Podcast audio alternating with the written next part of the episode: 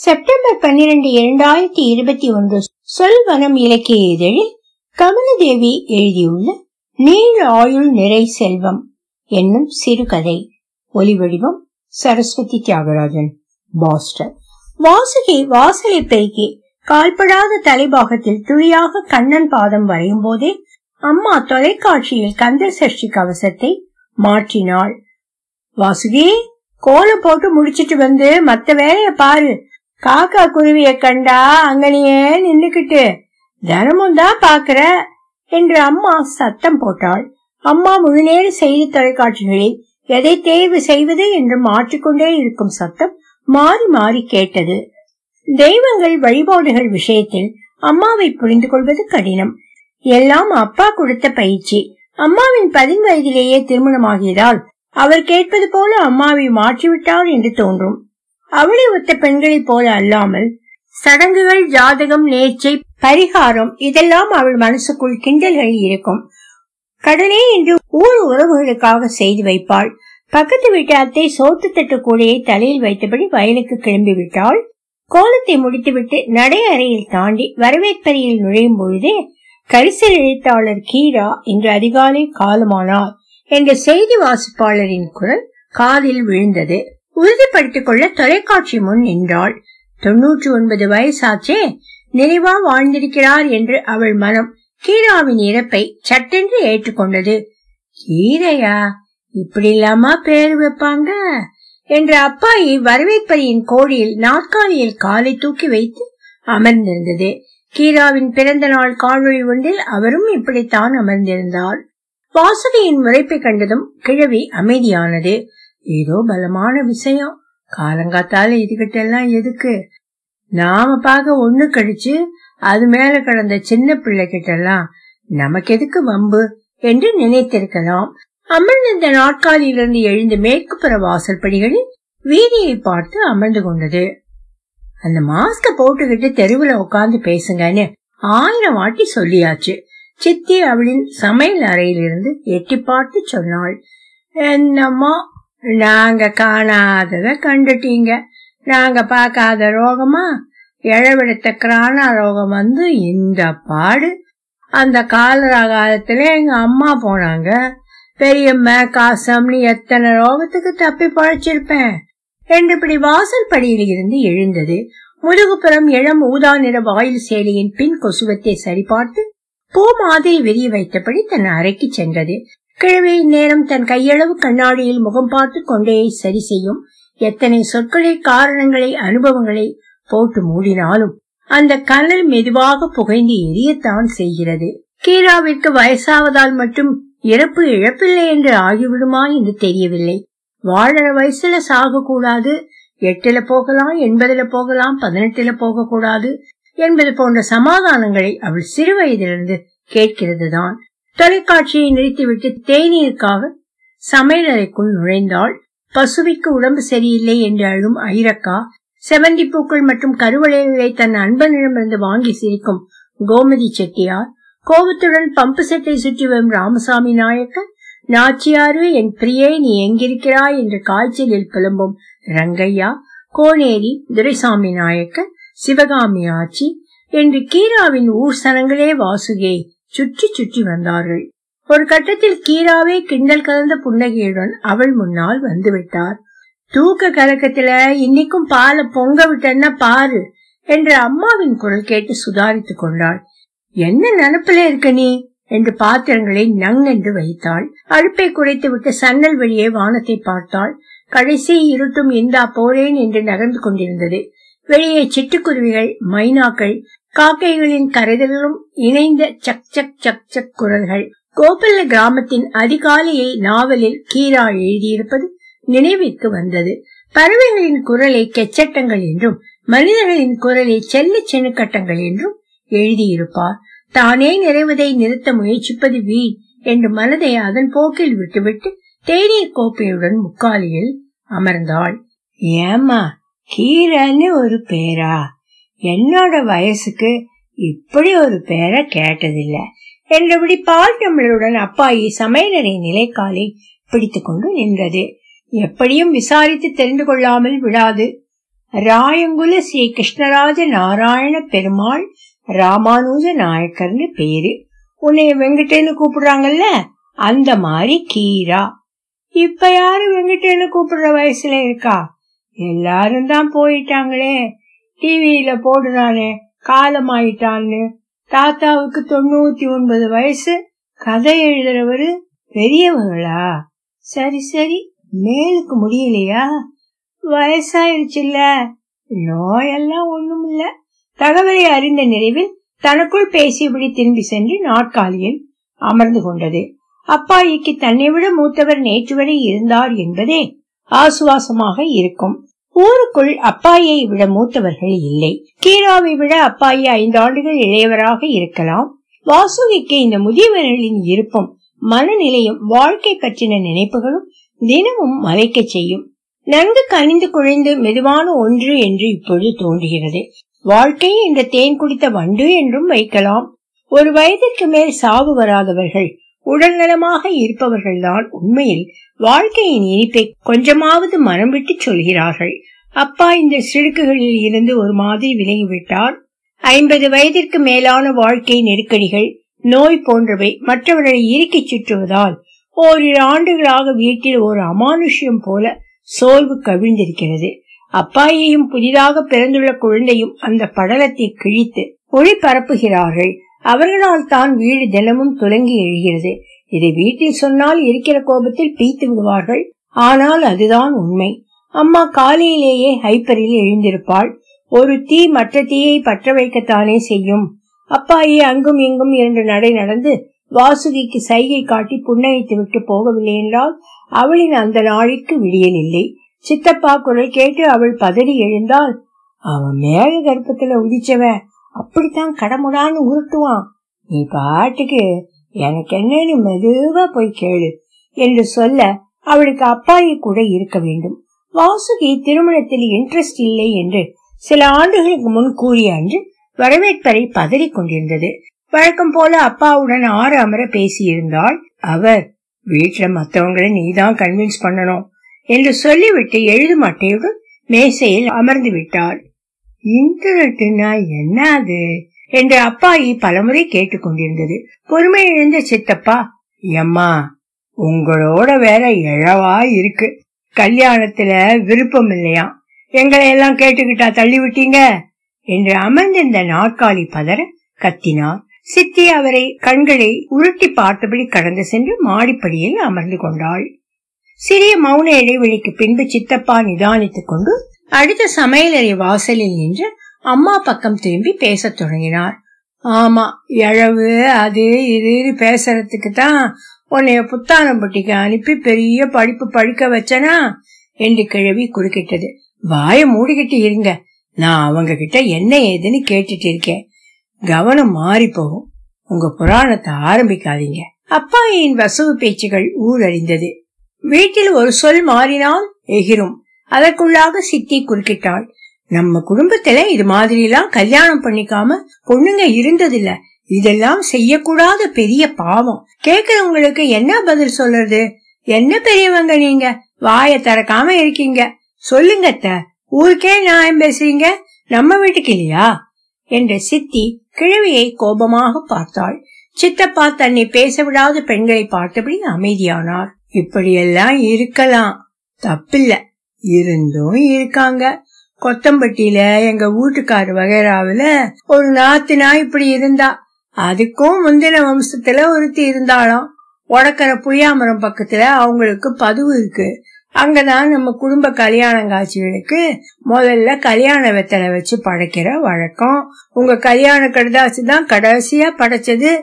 அதுமில்லாம இந்த பிள்ளை தாய் தகப்பன்கிட்ட சொல்லு வாங்கின பிறகு நாம சொல்லு குடுத்தா என்ன குறுக்காட்டி என்ன என்ற கிழமையை ஆச்சரியமாக பார்த்தபடி சித்தி அமைதியானாள்.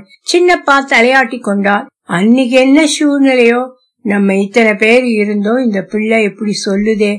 நம்ம விதி அத மாத்த உன்னால என்னால முடியாது. வேகமா பேசிடப்படாதுப்பா.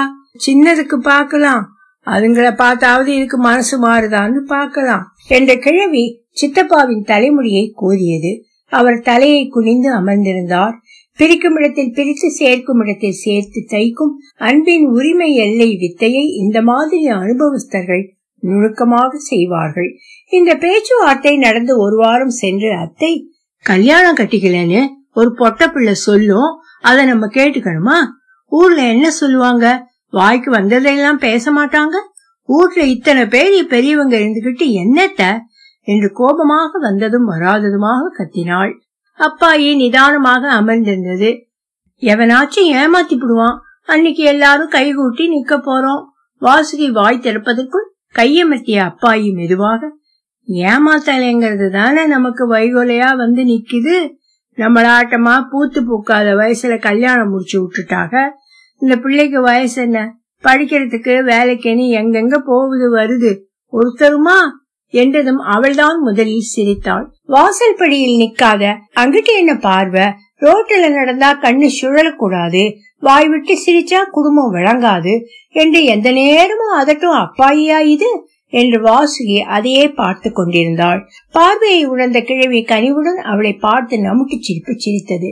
அன்று என்ன ஏதென்று தெரியாது பதிமூன்று வயது வாசுகி பதறி விழித்துக் கொண்டிருந்தாள். முற்றத்தில் அவளின் குழியில் சடங்கிற்கான ஆயத்தங்கள் நடந்து கொண்டிருந்தன. வாசுகி பெட்டிக்கோட்டுடன் சற்று தள்ளி முற்றத்து மறைவில் அமர்ந்திருந்தாள். முதன் முதலாக அவள் அப்பாயியை பார்த்து விடக்கூடாது என்று கிழவி அப்பால் சற்று நேரம் ஒதுங்கி இருந்தது பின்புறம் இருந்து மெதுவாக நடந்து வந்து அவள் அருகில் நின்றது. குழி போன்ற ஒன்றால் மெலிதாக நடுங்கிக் கொண்டிருந்த அவளுடைய மெல்லிய புஜங்களை அணைத்து பிடித்தபடி பயப்படாத எல்லாருக்கும் உள்ளதுதான்.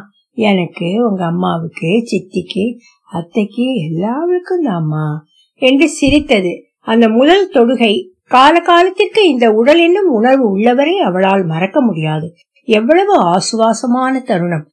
அவர்களின் கூட்டு குடும்பம் உடைந்த நாளிற்கு அடுத்து வந்த நாட்களில் வாசுகியை நினைத்து நினைத்து அழுது கொண்டிருந்தாள். சோறுதான் தனியா ஆக்குவாங்க. ருசியா திங்கலாம். மூடுமா பிரிச்சு விட விதி இருந்திருக்கு. எல்லாம் ஒன்னா பூவாவே மலர்ந்த மேனிக்கே. காலத்துக்கும் இருக்குமா? இப்ப விதி அடிபட்டு போச்சு. இனிமே இன்னொரு பாகுபாடு வராதுன்னு வச்சுக்க. இவனுங்களும் இவனுங்க பொண்டாட்டிகளும் பாத்துக்காம சிடு சிடுன்னு பேசிக்காம கூடி குழவாம இருக்க மாட்டாங்க.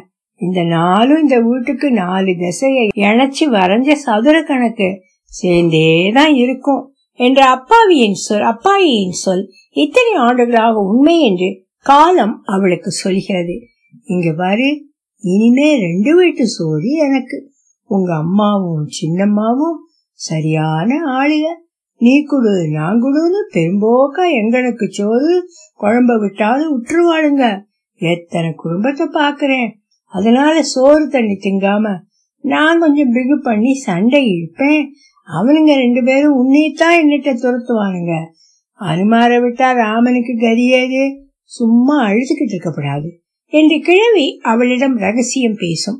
கிழவியின் அகந்தைக்கும் வீட்டில் உள்ளவர்களின் மன அழுத்தத்திற்கும் பதிலாக வாசுகி புதிய வழியை நடைமுறைப்படுத்தினாள். சாப்பாட்டை தட்டில் எடுத்துக்கொண்டு போய் நேராக கிழவியின் அறையில் கைகளில் தந்து விடுவது. தன் நீண்டு நரைத்த கூந்தலை மின்விசிறி காற்றில் காய வைத்துக் கொண்டு படுத்திருக்கும் அறையை பொந்து என்றுதான் கிழவி சொல்லும். இந்த ஊட்டையே ஆட்சி செஞ்சே ஆட்சி மாறி போச்சு. பொந்துக்குள்ள தள்ளி விட்டாருங்க என்று பொழுது முழுவதும் மேற்கு பக்கம் நீண்ட படிகளில் அமர்ந்து ஓயாது கச்சேரி பண்ணும். கிழவிக்கு தூங்குவதற்கும் சாப்பிடுவதற்கும் மட்டும்தான் பொந்து தேவைப்படும். வாசுகியின் தங்கையை பெண் பார்க்க வரத் தொடங்கியதும் கிழவி ஒரு திருகாணி வேலை செய்தது. வாசுகியை முதலில் இழுத்துவிடும். ஏதாவது எக்கு தப்பாக நடந்துவிடும் என்று எதிர்பார்த்திருக்கும். ஆனால் ஒன்றும் நடக்கவில்லை. ஒரு கட்டத்தில் கிழவி சலித்து நேருக்கு நேரா நெத்தியில அடிக்கிறாப்புல. பார்த்து பேசினா எந்த பயலுக்குத்தான் தோணும்? என்றது. சோதனைக்கு என்ற அவள் தங்கைக்கு இருபத்தைந்துக்கு மேற்பட்ட வரன்கள் வந்தார்கள். ஒரு மாதிரி தங்கைக்கே போர் அடிக்க தொடங்கிய போதுதான் அவர்கள் அனைவருக்கும் பிடித்த பொறுப்பு தலைமை ஆசிரியர் ஒருவர் அவர்கள் குடும்பத்தில் இடிபட வந்து சேர்ந்தார். முன்னாள் கிணறும் மல்லிகை பூச்செடியும் நின்ற அந்த வீடு நவகிரகங்கள் திசை கொன்றாக அமர்ந்த பீடம். ஒன்றுக்கொன்று சேராது பிரிந்தும் தொலையாது. அந்த கிரகங்களின் ஓயாத சுழற்சிகளும் இணைப்புகளும் மாறுதலும் எதிரெதிராக நிற்பதும் ஒன்றை ஒன்று மறைப்பதுமான சலிப்பில்லாத ஆட்டம் கொண்டது அந்த வீடு. ஒரு மாதிரி இதற்கு அவர்கள் செட் ஆனவர்கள். இனிமேல் மற்றவர்களின் குடும்ப அமைப்புகள் அவர்களுக்கு போர் அடிக்கும் என்று தோன்றுகிறது. மாப்பிள்ளைகள் வந்து செல்கிற போதெல்லாம் கிழவி வாசுகியின் தங்கையை தனியே அழைத்து இந்த பயலுக்கு உனக்கு நிக்க தகாது சரின்னு சொல்லிடாத. நமக்கு இன்னும் ஒருத்தன் வருவான். என்று முதலில் தட்டி கழித்து விடும் தன் வேலை மிச்சம் என தங்கை சிரித்துக் கொள்வாள். அசால்ட்டாக மாப்பிள்ளைகளை தட்டிவிட்டு சித்தப்பாவின் முறைப்பை கண்டுகொள்ளாமல் தன் கச்சேரி நடக்கும் இடத்துக்கு சென்று அமர்ந்து கொள்ளும். மாப்பிள்ள பாக்குறாங்களா மாப்பிள. பிள்ளை கேட்ட மாப்பிள்ளையா பாக்காட்டி நாளைக்கு நமக்கு பஞ்சாயத்து பண்ணவே சரியா இருக்கும் நம்ம குடும்பம் தடுமாறி போயிடாது. விவரம் கட்டவங்க. இவங்களை காலேஜ் கொண்டு விட்டு படிக்க வச்சு என்னத்த கண்டேன் கொஞ்சமாச்சும் பிள்ளையும் பயனும் நேர் நிக்கணுங்கிறது கூட பிரியாம. என்ற கச்சேரியை தன் ரசிகைகளுடன் தொடரும். அவளின் தங்கையின் கணவர் முதன் முதலில் வீட்டில் தங்கிய அன்று மிரண்டு போனார். அவர் மூன்று ஆட்கள் உள்ள வீட்டில் பிறந்தவர். இது என்னப்பா? ஹாஸ்டல் மாதிரி. ரெண்டு கிச்சன் ஒரு ஹால் மூணு நாலு பாத்ரூம் நாலஞ்சு ரூம். உள்ள இவ்வளவு பெரிய வீட்டுல எங்கேயுமே பிரைவசி இல்லையே. என்று தொடங்கியவர் ஆண்டுக்கணக்காக பிரைவசியை முடித்த பாடில்லை. கொரோனா ஊரடங்கில் வந்து தங்கியவர் சமூக இடைவெளிங்கிறத உங்க வீட்டுக்கு குடும்ப இடைவெளின்னு போடணும். அந்தந்த பசங்க மாமியார் வீட்டுக்கு போனா என்ன மாதிரி இருக்கானுங்க? இங்க என்னடான்னா சந்தையில மாட்டுன மாதிரி முதல்ல உங்க வீட்டைத்தான் தனி மனித இடைவெளி பின்பற்றாத சமூகம்னு கவர்மெண்ட்ல மாட்டி விடணும் என்று அடிக்கடி சொல்லிக் கொண்டிருந்தார். கண்ணு வைக்காதீங்க. ஏற்கனவே கண்ணு வச்சுதான் பிரிஞ்சிருக்கோம். நல்லா பிரிஞ்சிருக்கீங்க போங்க. காஃபி குடிக்கிறீங்களா அன்பு? என்றபடி வாசுகி வந்தாள். நம்ம பேசினது உங்க அக்காவுக்கு கேட்டிருக்குமோ? தப்பா நினைச்சுப்பாங்களா? இந்த வீட்டுல ஒரு பிரைவசியும் இல்ல. என்ன பிரைவசி பிரைவசின்னு ரொம்ப பேசுறீங்க குடும்பம்னா அப்படித்தான். உங்க வீட்டுல மனுஷன் இருப்பாங்களா? மூணு பேருக்கு அத்தான் பெரிய வீடு பேய் பொங்கலா மாதிரி? மாப்பிள்ளை மெதுவாக சமையலறையை எட்டி பார்த்து வாசுகி தப்பா நினைச்சுக்காதீங்க சும்மா பேசிக்கிட்டு இருந்தோம் என்றா. எனக்கு எதுவும் கேட்கலையே. அது சரி. வாசுகி சமையல் அறையிலிருந்து சத்தமாக தங்கையிடும் அன்பு என்ன சொல்றாரு? என்றாள். மாமன பேரு சொல்லி கூப்பிடாதன்னு எத்தனை வாட்டி சொல்லறது? இப்ப கூப்பிடுறதுதான் சொந்த பந்த நாலு பேர் இருக்கையிலும் வாயில வரும். என்று கிழவி பொந்துக்குள்ளிருந்து கத்தியது சட்டென்று அவர் வாய்ப்புத்தி சிரித்தார். ஆமா அந்த பிள்ளையே பேரு சொல்லிதான் கூப்பிடுது. என்னைய மட்டும் சொல்ற? இது என்ன பழக்கம்? புருஷனை பேரு சொல்லி கூப்பிடுறது. என்று கிழவி அவர்களிடம் சென்றது. உங்க வீடு சூப்பர். என்று தான் அமர்ந்த நாற்காலியை அவர் அப்பாயியிடம் கொடுத்துவிட்டு கீழே அமர்ந்து கொண்டார்.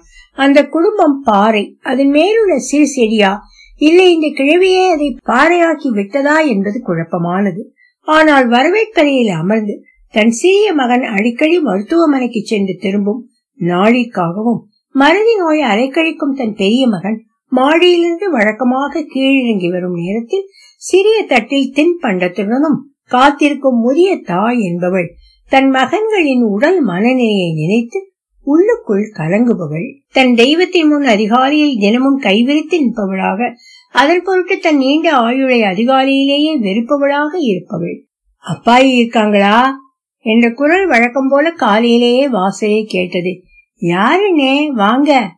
அப்பாயிய பாக்கணும் கொஞ்சம் வர சொல்லுமா? யாரு வாசுகி? தெரியலப்பாயி வடக்கால தெருவுக்காரங்கன்னு நினைக்கிறேன். ஆறு வீட்டு பிள்ளையா? என்றபடி அப்பாயி வெளியே சென்றது. மாமுனி கொள்ளு பேரன். சரியா சரியா. ரொம்ப பிள்ளைதானா? என்னய்யா? கிருஷ்ணாபுரத்துல பங்காளி வகைராவில ஒரு சாவு. தங்கச்சிய பொண்ணு பார்க்க தாக்கல் வந்திருக்கு. வர சொல்லலாமா? வீட்டுல பெரியவங்க உங்ககிட்ட ஒரு வார்த்தை கேட்டுட்டு வர சொன்னாங்க. கிழவி ஆதி அந்தம் விசாரிக்க தொடங்கியது. அம்மா இனிமே ஒவ்வொருத்தரா வருவாங்க. இவங்களையும் இந்த ஊரு நம்புதே என்று சிரித்தாள்.